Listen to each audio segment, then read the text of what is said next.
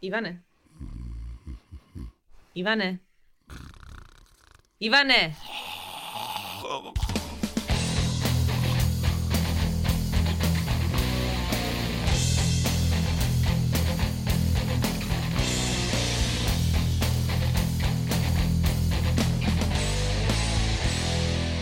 Bog svima, ja sam Mija. Ja sam Ivan. A kao što vidite nismo baš naspavani, no je li to zato što smo previše radili ili e, su neki drugi razlozi u pitanju, možda doznate do kraja ove emisije. a možda ne, a, a možda i ne, da. želimo raspravljati o nečemu o čemu se zapravo periodično raspravlja u našoj industriji, a nešto posebno se pojačale su se ove rasprave tamo pred kraj prošle godine, početak ove godine, valjda kad ljudi razmišljaju o tom o godini prije njih i rade planove za buduću godinu gdje su mnogi odlučili da neće više raditi prekovremeno ili uh, u svoje slobodno vrijeme jer smatraju da to nije vrijedno toga. I krenule su rasprave na društvenim mrežama i na globalnoj razini, a primijetili smo i neke rasprave u našoj okolini o, pretjeranom radu. Je li, taj, je li nužno da radimo previše, da radimo prekovremeno, da potegnemo da bismo uopće bili uspješni? Jesu li svi ljudi koji su napravili nešto bitno zapravo radoholičari? Što je s onim spavanjima od 3, 4, 5 sati na dan nikako ispunjavanje onih 8 sati? Je li kultura koja nam dolazi iz Silicijske doline po tom pitanju toksična? Je li Gary Vee najtoksičniji među njima? Ili jesu li primjerice tvorci Basecampa koji nameću svoju filozofiju sporih tvrtki, mirne radne atmosfere u pravu ili oni kontriraju trendu radoholičarstva te kontriranja radi? Pa idemo raspraviti nekima od tih stvari, Ivane. Ivane, jesi li ti toksičan radoholičar ili si... ne, on me uvijek vrati na one, uh, one objave što je Mate Rimac imao, kak se zove, ono, voli Matu, ali zaista nekad uh, mislim da je on zaboravi koju poruku šalje potencijalno, a to je kad je objavljivo, e, gle me sad u uredu subotom, i naravno, reakcije publike su bile svaka čast mate, radiš su firmu, ubijaš se, ovo ono.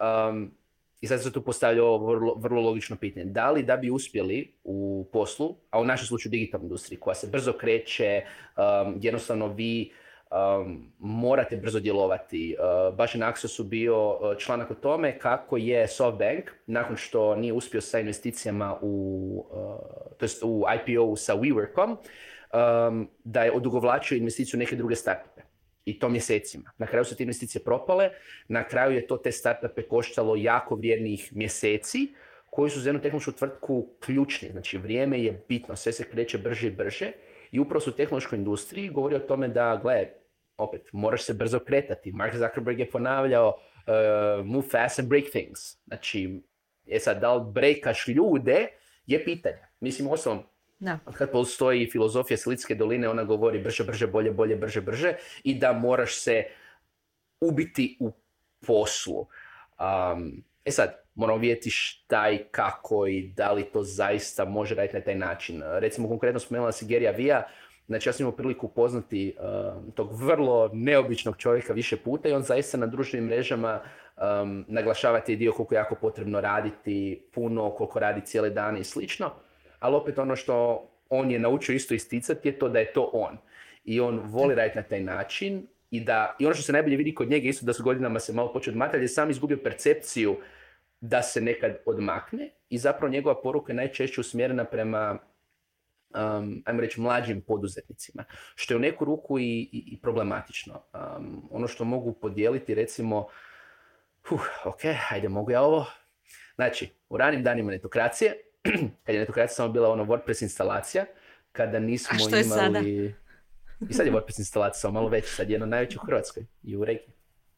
Um, kada nismo imali ono stalne ljude, kada nije postao netokracija DO, um, moram priznat da sam radoholičario. Moram priznat da je moj dan izgledao tako da bi se probudio jutro. Imao sam jedan period kad sam se budio u 4.30 ili 5 jer moja, moja super logika što sam čitao američke knjige bila kao to ono seize the day, win the morning. To je win the morning, win the day. Dok se i dalje držim, samo što sad budim u šest i to mi paše, mogu se napraviti doručak, sve ostalo. Ali, um, ujutro bi krenuo i pisao bi. Znači jednostavno dignem se, izađem iz kreveta, sjednem za stol, pišem.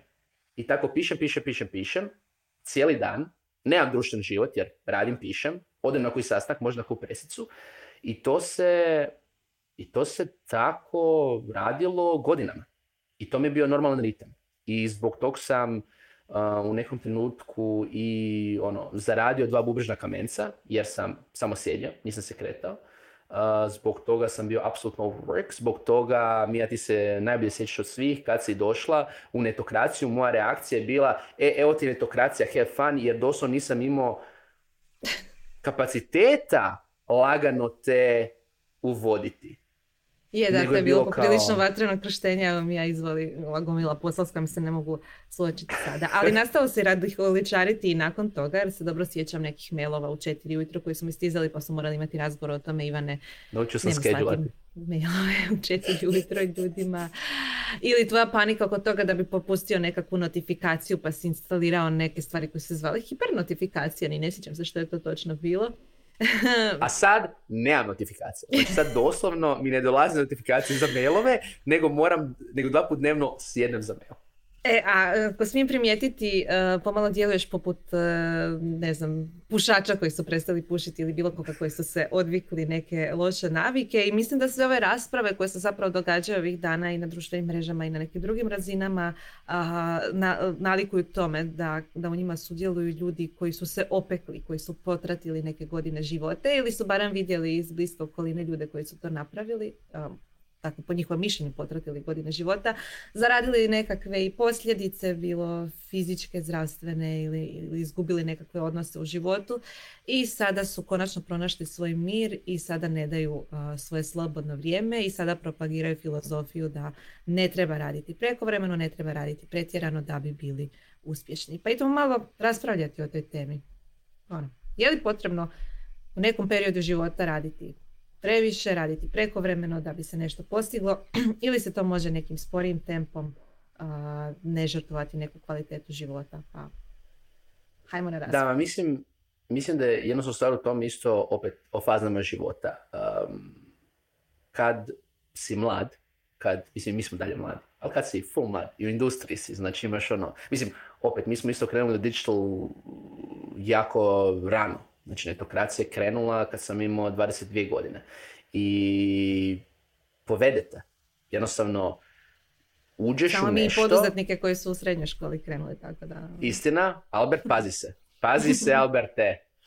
Um, vidiš, možda me zanima da li, da li on ima work-life balance. Ali, da se vratim na temu, uđeš u to, shvatiš bilo si poduzetnik, bilo da, da radiš za nešto slično, shvatiš onako, aha, dobar si u tome, ili ti dobro ide, uzbudljivo ti je, zanimljivo ti je, i zato što nemaš u tom trenutku obitelj, možda si single, možda jednostavno ono, ono završio si faks, daš se toliko u to upravo zato što ti je to trenutno najzanimljivija stvar na svijetu. I što više je potencijal. I svi ti možda govore okolo, gle, ono, iskoristi priliku, nemoj da ti pobjegne, i logično je da će se onda apsolutno dati u to. Ja sam u svom slučaju u tom nekom trenutku u početku imao osjećaj da ako se ne ubijam pod navodnika, znači niko nije tražio da netokracija ima uh, svaki dan članak. Nitko. To sam si sam nametnuo. Ja sam, ja, ja vjerujem da sad idem raditi možda neke analize. Sedam članaka je moralo biti na dan. Moralo se pratiti vijesti e, kad bi izašlo u SAD u pet popodne i odmah se automatski objavljivati na netokraciji. PTSP upravo proživljam dok to, to govoriš. To, to, je sve, to je sve ritam koji si ti nametnuo. da, ali, ali, to je doslovno varijanta. Nije nametla ga publika. Nego ja sam im osjećaj, to je način na koji se to mora raditi i to se tako radilo. I svako je, mislim, iz ove perspektive da imalo je koristi mnogo, ali da li se moglo optimizirati na druge načine? Je, samo što u tom trenutku ja nisam bio dovoljno iskusan da te načine mogu vidjeti. I bio sam spreman, što isto posljedica nekog životnog iskustva, žrtvovati svoje zdravlje, jer sam ga imao. Mene do trenutka nisu počeli boljeti bubrezi, do trenutka kad, znači, čisto da vam malo približim, pa možda netko od vas se opameti i shvati, aha, ok, možda bi se trebao paziti. Znači, to je, bila, to je bio trenutak kad vas nešto počne boljeti i onda tipa danima vas jednostavno ne prestaje boljeti. A jedan od ključnih razloga toga je što ste se dali u posao, nije sam zato, e dogodilo se. I ovaj, jednostavno stvar u tome da bio sam spreman žrtvati do trenutka kad nije bojilo. Onda sam u jednom trenutku shvatio, oh, ok, ovo nije možda worth it, ovo malo boli i tako dalje. Ono što se nažalost događa često je da, um, upravo zato što u digitalnoj industriji imamo jako pametne ljude, ti pametni ljudi znaju relativno i sebe optimizirati. Znaju da trebaju, ne znam, zdravo jesti, trebaju vježbati i slično. I sad ti se možeš optimizirati ono do peak performance, mislim u ostalom. I Tim Ferriss je najbolji primjer jedne takve osobe koja govori o optimizaciji, sebe na, na duhovni način, na tjelesni način, ti možeš sebe optimizirati, ali dalje Mislim, postoje Samo morate prekinuti, neki su, neki su otišli u krajnosti poput Jacka Dorsija iz Twittera koji uh, se bio heka uh, uz pomoć posta i nekih drugih načina, tako da postoje i tu neke druge krajnosti. Tako da. Da, Imamo osjećaj da idemo iz jedne religije u drugu, iz radoholičarstva do optimizacije sebe. Ali ovo je, jako, ovo je jako dobar komentar što si rekla. To doslovno religija, religija Silicijske doline. Kada su investitori dolazili u Hrvatsku, kada smo mi čitali na TechCrunchu, na svim tim medijima o tome kako se to radi u digitalnoj industriji, mi smo gledali Silicijsku dolinu. Silicijska dolina nas je učila move fast and break things. I prije Zuckerberga, to je bio način kako se radi. To je bio jedini mogući način. Ono što je meni izuzetno ironično i što mi je smiješno, što opet kako smo u 2020. Uh, na LinkedIn, na Facebooku ste sigurno mogli vidjeti objave posebno iz SAD-a nekih ljudi koji su doslovno na foru kao prošlo desetljeće u Slitskoj dolini značili su stres prekovremeni, uh, ubijanje u poslu, uh, moraš se ubiti da bi uspio i tako dalje ovo desetljeće će značiti um, uh, normalni radni sati, odmor i rad koliko trebaš. I sad gledam te objave i razmišljam. Pa čekaj, za, nismo, za, nisu nama na Balkanu, u Hrvatskoj, stalno, stalno govorili o tom nekom work-life balance da on kao tako se treba raditi, ono nekad se odmori, a sad nam to poručuju iz SAD-a. Jel ti mene zezaš?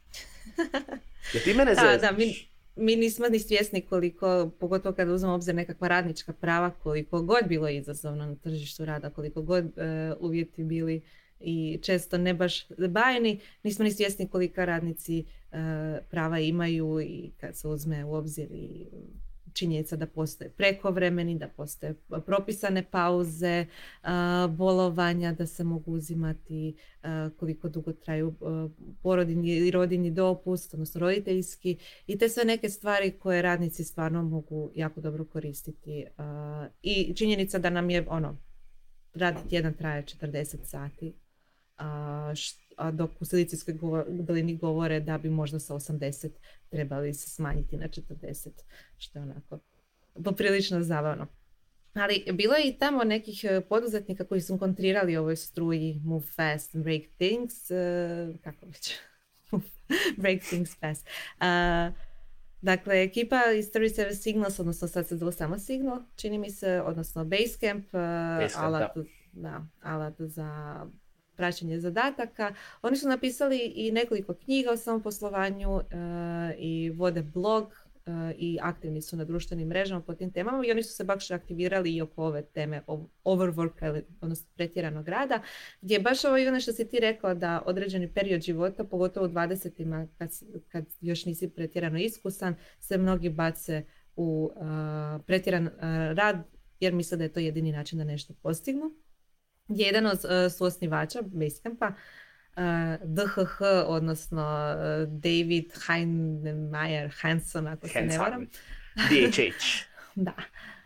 DHH uh, opsovao dakle, nekome koji je rekao na Twitteru da se 20. godine moraju provesti u pretjeranom poslu, dakle u nekom periodu prije nego što imamo obitelji neke druge obaveze oko toga, zašto to vrijeme ne potrošiti na pretjeran rad gdje on rekao, dakle, ne žrtvujte 20. niti bilo koje desetljeće vaših života na pogrešno vjerovanje da ne možete biti uspješni ako ne radite previše. Svijet je pun ljudi koji su posvetili isključivo poslu i sad su puni žaljenja. Dakle, mislim da se to događa ta nekakva vrsta uh, žalopojke ljudi koji su 20. 30. 40. ili koje kod godine uh, proveli u pretjeranom radu i sad žale za tim vremenom koje su možda izgubili. Možda im se to, ta investicija u pretjerani rad nije isplatila, možda su putem, kao što sam ranije spomenula, izgubili neke stvari, zdravlje, bliske osobe i tako dalje, zato što nisu mogli pronaći dobar balans u tome. I sad se okrećemo jednoj drugoj religiji, a to je spori rad, manje radnih sati, veća kvaliteta života. I što je ok. Mislim, ako pogledamo na svim drugim poljima u našim životima, kvaliteta se poprilično pojačala. Od razine nekih usluga, proizvoda i tako dalje. Ono jedino što, gdje se kvaliteta života smanjila je upravo taj odnos između posla i privatnog, odnosno činjenica da imamo dovoljno vremena za nas, sebe same, neke hobije i tako dalje.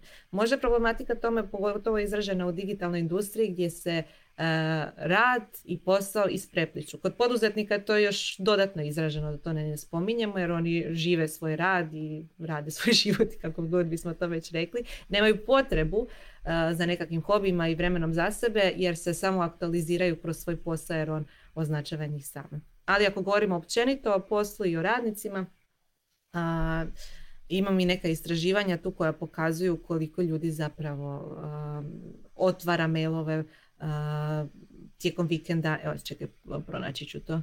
Da, Manpower Group kaže da 35% zaposlenika jede za računalom svaki dan. Znači nemaju čak ni onu pauzu za ručak koja je prijeko potrebna, uključujući i druge pauze, da bi se odmorili i prikupili energiju za dalje.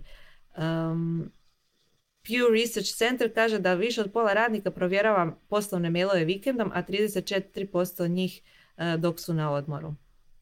Nije samo to, znači čak i da to ne radimo, opterećeni smo poslom u slobodno vrijeme. Uh, jedno od istraživanja Harvard Medical Schoola kaže da 23% radnika pati od nesanice, direktno povezane s poslom, a mnogi pate od nedostatka odmora, odnosno nemaju dovoljnu količinu sna zbog rada.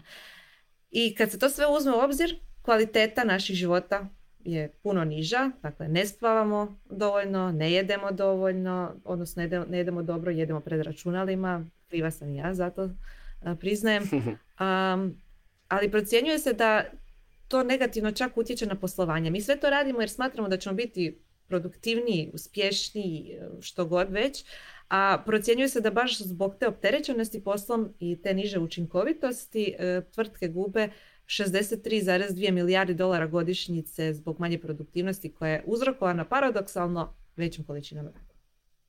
Ili opterećenosti ono što, ono što mislim da tu jako dolazi do izražaja upravo jedno pitanje koje si prerijetko postavljamo je to na koji način želimo uspjeti. Jer, recimo, ako samo uzmemo u obzir Basecamp. Znači, Basecamp je bio jedan od prvih uspješnih uh, software as a service firmi. Odnosno 37 Signal sa Basecampom. Oni su, mislim, i DHH i Jason Fried, oni su postali utjecaj na način da su oni bili uzor tornama poduzetnika koji, koji su rekli ja želim raditi takav software. Oni su inspirirali cijelu jednu generaciju što američkih, što hrvatskih, što svjetskih poduzetnika. E sada, u jednom trenutku, oni su uvijek bili prilično specifični, imali su logiku, recimo oko investicija. Ono što se dogodilo recimo u jednom trenutku sa Basecampom je bilo da je Basecamp počeo stagnirati i doslovno su ga preskočile po nekoj uspješnosti druge tvrtke koje rade takav software za organiziranje projekata. Od Asane nadalje. Po broju korisnika, po mnogim kriterijima uspješnosti i u tom trenutku industrija isto počela i mnogo industrije, uključujući mene, su rekli ok, ako ovi imaju super filozofiju, zašto Basecamp ne uspijeva? E sad, u međuvremenu se Basecamp vratio, nisu uspjeli ne, ne uspijeva, znači samo su stagnirali, nisu padali. Ali to je odmah bio sinonim za neuspjeh. Tako, jer šta se tu, tu se vraćamo ono um, filozofiju Silicijske doline i u neku ruku američku filozofiju, ono neko da uspi, uh, moraš uspjeti, ali brzo. I to isto pitanje ten, tog nekog mladenačkog strpljenja. Puno, neću reći da je puno lakše, nego postoje u osnovi dva pristupa ili želi ono sprint, želim sve sad odmah, ubiću se i sve da postignem cilj jako, jako brzo, ili postoji jako, jako druga traka, koja je teža. I teže ostati siguran u sebe i isto tako teže je sam sebi opravdat um, Mislim, mi smo imali te istu situaciju. Mi smo imali konkurente gdje ja bi najviše skočio na neku priliku samo zato što, aha, prije nas su nešto napravili, umjesto da mi idemo svojim putem. E sad, naš put se isto pokazao kao uspješan i kao pravi put. Ali u tom nekom trenutku je jako teško gledati, i sad naravno ovdje govorim iz poduzetničke perspektive, da li si ti možeš dopustiti to vrijeme. Ili su tako mnogo tvrtki nije uspjelo jer im je trebalo jako puno vremena. S druge strane imamo velike tehnološke tvrtke poput UiPath-a iz Rumunjske.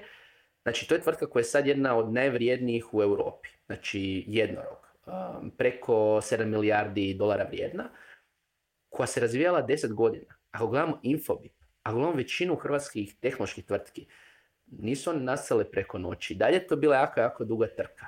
Dok bi recimo američka logika bila neka silicijska logika, aha, ajmo uspjeti preko noći rezati puno para, itd. itd. I mislim tu dolazimo do jednog jako bitnog pitanja koje se već spomenula, to je opet perspektiva zaposlenika i perspektiva poduzetnika. I njihova međusobna perspektiva.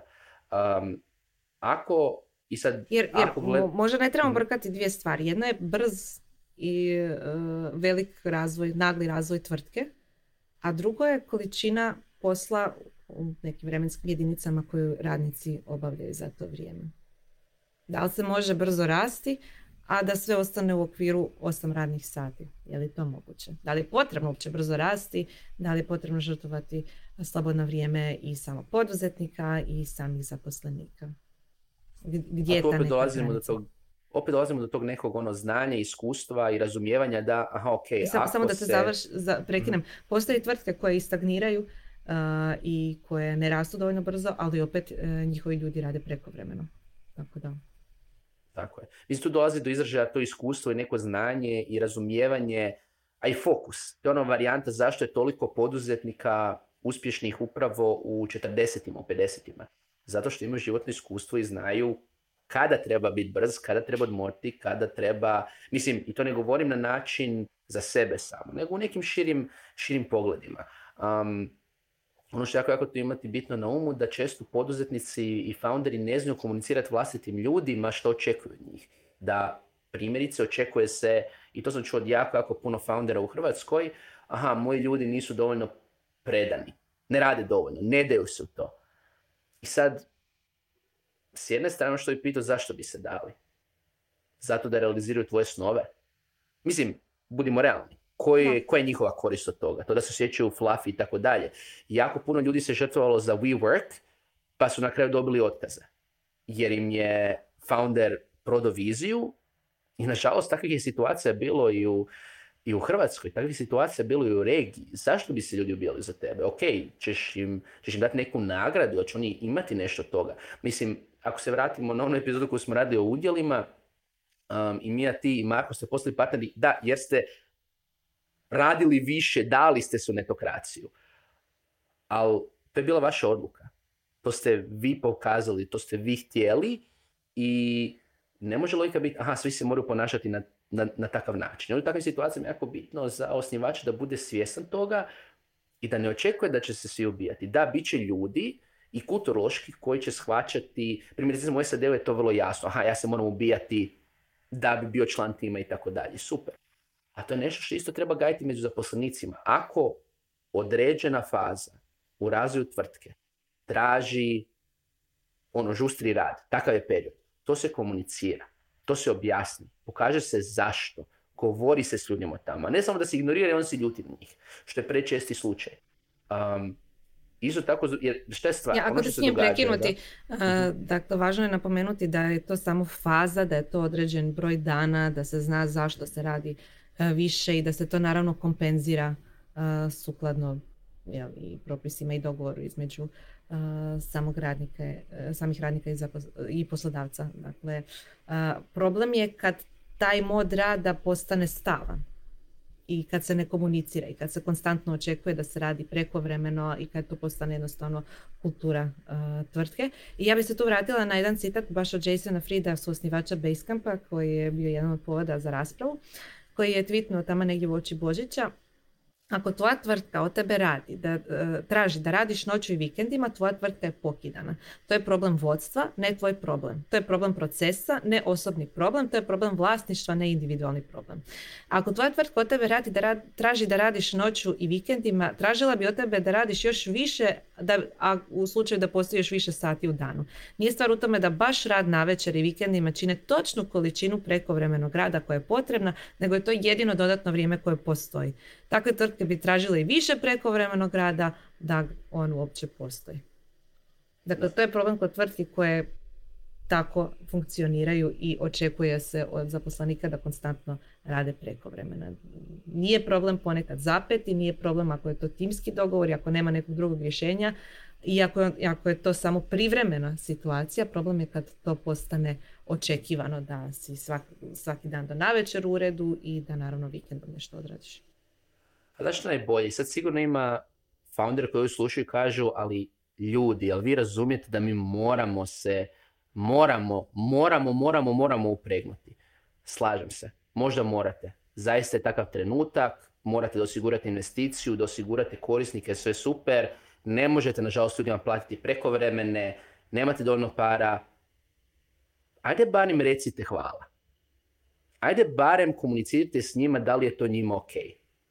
Ajde barem nemojte samo u svojim glavama se nervirati o tome da vaši ljudi se ne trude, a zapravo se trude, samo što s njima ne komunicirate. Prečesto sam vidio isto tako da ljudi jednostavno vam neće reći kada se kidaju. Oni se ubijaju za vas.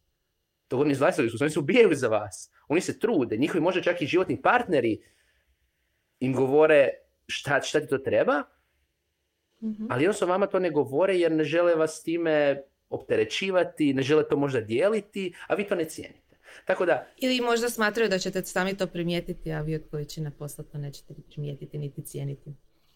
Pa ćete se onda pitati zašto ta neka tiha vrijedna osoba koja se uvijek čini zadovoljna ode negdje drugdje. Iznenada. Da. I još da ne I ne treba zaboraviti, da, sorry, ne treba zaboraviti da uh, različiti ljudi imaju različite motivacije zašto nešto rade. Mnogima, mnogima, uzelo bi se čak reći većini radnika je motivacija novac, plaća, dovoljna kompenzacija i nekakva vrsta samoaktualizacije kroz rad koju žele postići u, svom radnom vremenu i ni sekundu više trošiti na to. I to je sasvim ok i to treba prihvatiti. Svi radnici imaju svoju vrijednost koju donose svojim radom. Ako primijetite osobe koje su poduzetnije u timu, koje su proaktivnije i koje se ponašaju prema projektu kao da su sami poduzetnici i sami ga oni kreirali, to se onda nagrađuje i kompenzira na neke druge načine osim plaćom. I to treba uvijek imati u vidu. Ono što je jako bitno imati na umu što je Mija spomenula, neke tvrtke, neke industrije po defaultu će podrazumijevati da Rita mora biti stres. Znači, spomenuo sam startupe, ali recimo marketinška industrija, hello, kolege, vi znate kako je, kada je pitch, radi se za vikend.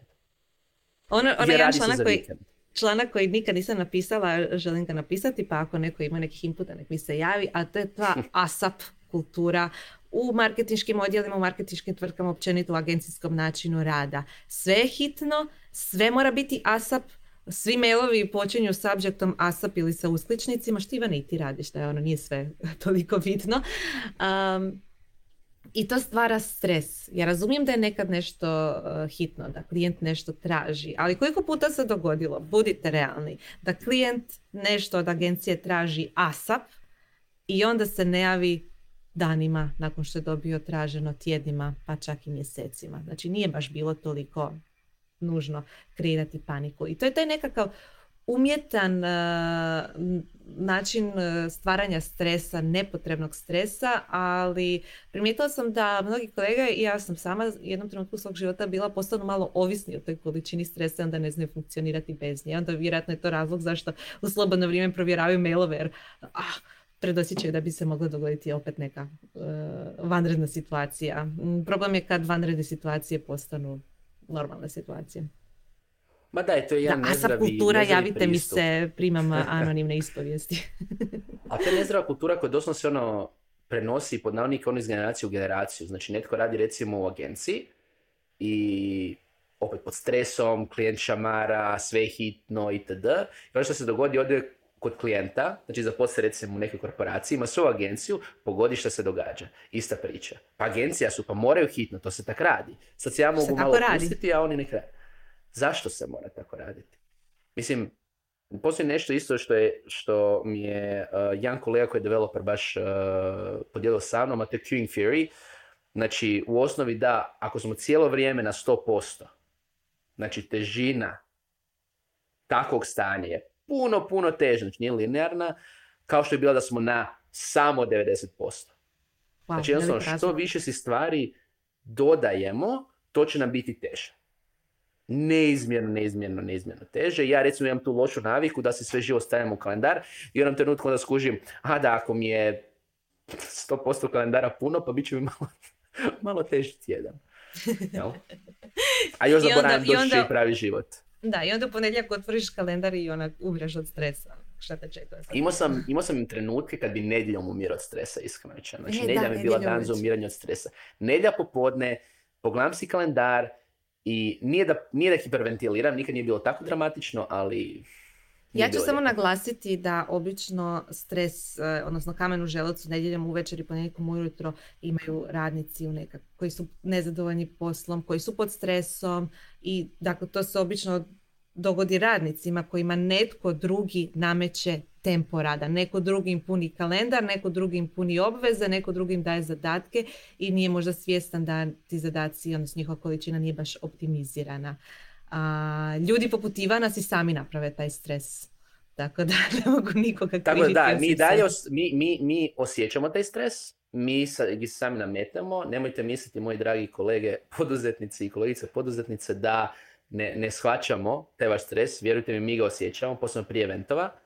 Um, ali u neku ruku moramo se, moramo se isto tako odmahnuti i pitati jel zaista takav stres, jel, je imamo kontrol nad sudbinom, jel možemo nešto, meni je trebalo godine da shvatim da mogu Da ne spomenem, sorry što te prekidam, da su se mnogi upustili u poduzetništvo kad sad govorimo o poduzetnicima, baš to da bi imali kontrolu uh, i sami određivali neke stvari, uključujući i vrijeme kada će raditi i tako dalje. I onda se to vrijeme pretvori u konstantno radno vrijeme. Tako da, ono. A to smo si sami krivi, jer zaboravimo doslovno da si možemo odrediti vlastno radno vrijeme, jer I nešto se ručati mora udaljeni od kompjutera. da, da, da, da. I da možeš, ne daj Bože, ako je sunce vani, izaći na ručak. Da. It's okay. Sve u redu. Baš. Ok, dakle, gdje smo došli do toga? Mi smo svi očito dječani alkoholičari, ne, ovisnici o stresu. Šan se, nismo alkoholičari. Ali jesmo nekadašnji ovisnici Još, novinari smo, come on. da. A, I sad se pokušavamo liječiti od toga, kao očito mnogi u Silicijskoj dolini. A, I ja vidim dva smjera u kojima će se to razvijati. A, prvo je da će američka ekonomija, odnosno način rada, pogotovo je tehnološki sektor, osjetiti se pod prijetnjom od Kine. Jer ako išta znate o tamošnjem načinu rada je to da je potrebno raditi previše. Prošle godine na Financial Timesu izašao članak jednog investitora koji se divi tamošnjem modu rada gdje top menadžeri pojavljuju se na poslu u 8 ujutro i često ne odlaze do 10 na večer. Mnogi od njih će to raditi 6 dana u tjednu i e, možda čak i 7, dok sami inženjeri imaju malo drugačije. Navike oni dolaze na posao tek oko 10, ali često ne odlaze prije ponoći. Jedini godišnji odmor koji imaju je oko kineske nove godine i nešto u desetom mjesecu i mnogi zaposlenici žive zapravo u samoj blizini tvrtke za slučajeve da se nešto nepredviđeno dogodi, valjda onih par sati što odu kući ili što god. Um, dakle, i taj investitor je htio pokazati Silicijskoj dolini da mora porazmisliti o svom načinu rada, o, o tome na koji način uh, rade, jesu li dovoljno učinkoviti, radili dovoljno, i to baš u trenutku kada se raspravlja o tome da bi se trebalo možda konačno raditi manje. Što misliš Ivane, hoće li Kina imati utjecaj na Silicijsku dolinu i hoće li se ove priče o manjem i kvalitetnijem, manjem radu i kvalitetnijem životu uh, obistiniti? Mislim da će definitivno imati utjecaj na SAD, iako mislim da u SAD je jaka ta i struja, ok, moramo imati work-life balance i slično. I SAD će uvijek imati tu isto ekstremnu, ekstremnu kulturu, ali što se, ako se vratimo nešto bliže što se tiče Europe, istočne Europe, mislim da to neće previše utjecati na nas mislim da će upravo e, naše tvrtke, naši ljudi raditi ono europskim e, pristupom, europskim e, mentalitetom, što ne mislim da je loše, dapače, i da će zapravo svoj uspjeh razvijati na nove načine. Kao što su tvrtke do sad uspjevale naše kroz niz niz godina, ne američkim načinom, ono, rezam 100 milijuna i IPO-am za dvije godine uspješan sam, nego upravo tijekom godina bootstrapam i razvijem se, mislim da će to biti dalje način uh, naprijed. Um, Dobro, ali ovdje govorimo može... znači, ne samo o razvoju tvrtki, nego o količini rada koje ljudi rade. Znači od Mislim da će ostati na istoj razini, samo što će founderi naučiti komunicirati s svojim zaposlenicima kada se treba malo upregnuti da bi tvrtka uspjela i koji su benefit. Jer isto tako imamo na umu, dobit ćemo sad, nadamo se i sa Infobipom IPO-om, prvu generaciju nekih tvrtki od kojih će zaposlenici imati direktnu korist od uspjeha tih tvrtki, gdje će mhm. netko moći kasnije reći, e, gle, ja sam upregnuo, imao sam jasnu financijsku korist od toga što sam um, upregnuo. Mislim da će to jako, jako pomoći. Okay. Drugi smjer uh, o kojem se raspravlja je da će, uh, s obzirom na to da sve više imamo rad na daljinu, sve više imamo nekakvih freelancera, uh, sve više imamo, evo kod nas su to paušalni obrti malo potaknuli, ali vidjeli smo u prethodnim epizodama da se i to pokušava malo skresati, da se na taj način vraća moć radnicima u ruke. Da će oni sami upravljati vremenom, da će oni sami određivati kad su dostupni i da će dobiti način na koji će se više moći kontrolirati taj, taj mistični imaginarni balans između poslovnog i privatnog života. S jedne strane se slažem da to će više staviti kontrolu u ruke radnika, ali s druge moglo bi se dogoditi da ta neka nova generacija pa recimo poduzetnika ili polupoduzetnika se uplete u zamku svih onih poduzetnika u koji smo se i mi Ivane znali uplesti, a to je da umjesto da preuzmemo u potpunosti kontrolu nad našim vremenom i nad kvalitetom naših života, mi se u potpunosti bacimo u rad jer mislimo da tako jedino možemo uspjeti. Da, što tiče tog poduzetničkog mindseta, moje mišljenje na kraju je da ne moraš se ubiti u poslu da bi uspio, ali, nažalost, nažalost, nažalost, nažalost, većina naši uči na vlastnim greškama, imam osjećaj da moraš se malo ubiti da naučiš da se ne moraš ubiti. ako to ima smisla. I mislim da ćemo još jako puno trebati pričati upravo o vrlo konkretnim načinima kako kontrolirati vlastito vrijeme, kako se pasti. Ja recimo doslovno imam blokere na računu, do nekom trenutku mi se loka kompi da ne mogu raditi, jer mi to jedno pomaže, šta da radim, ovisnik sam očito.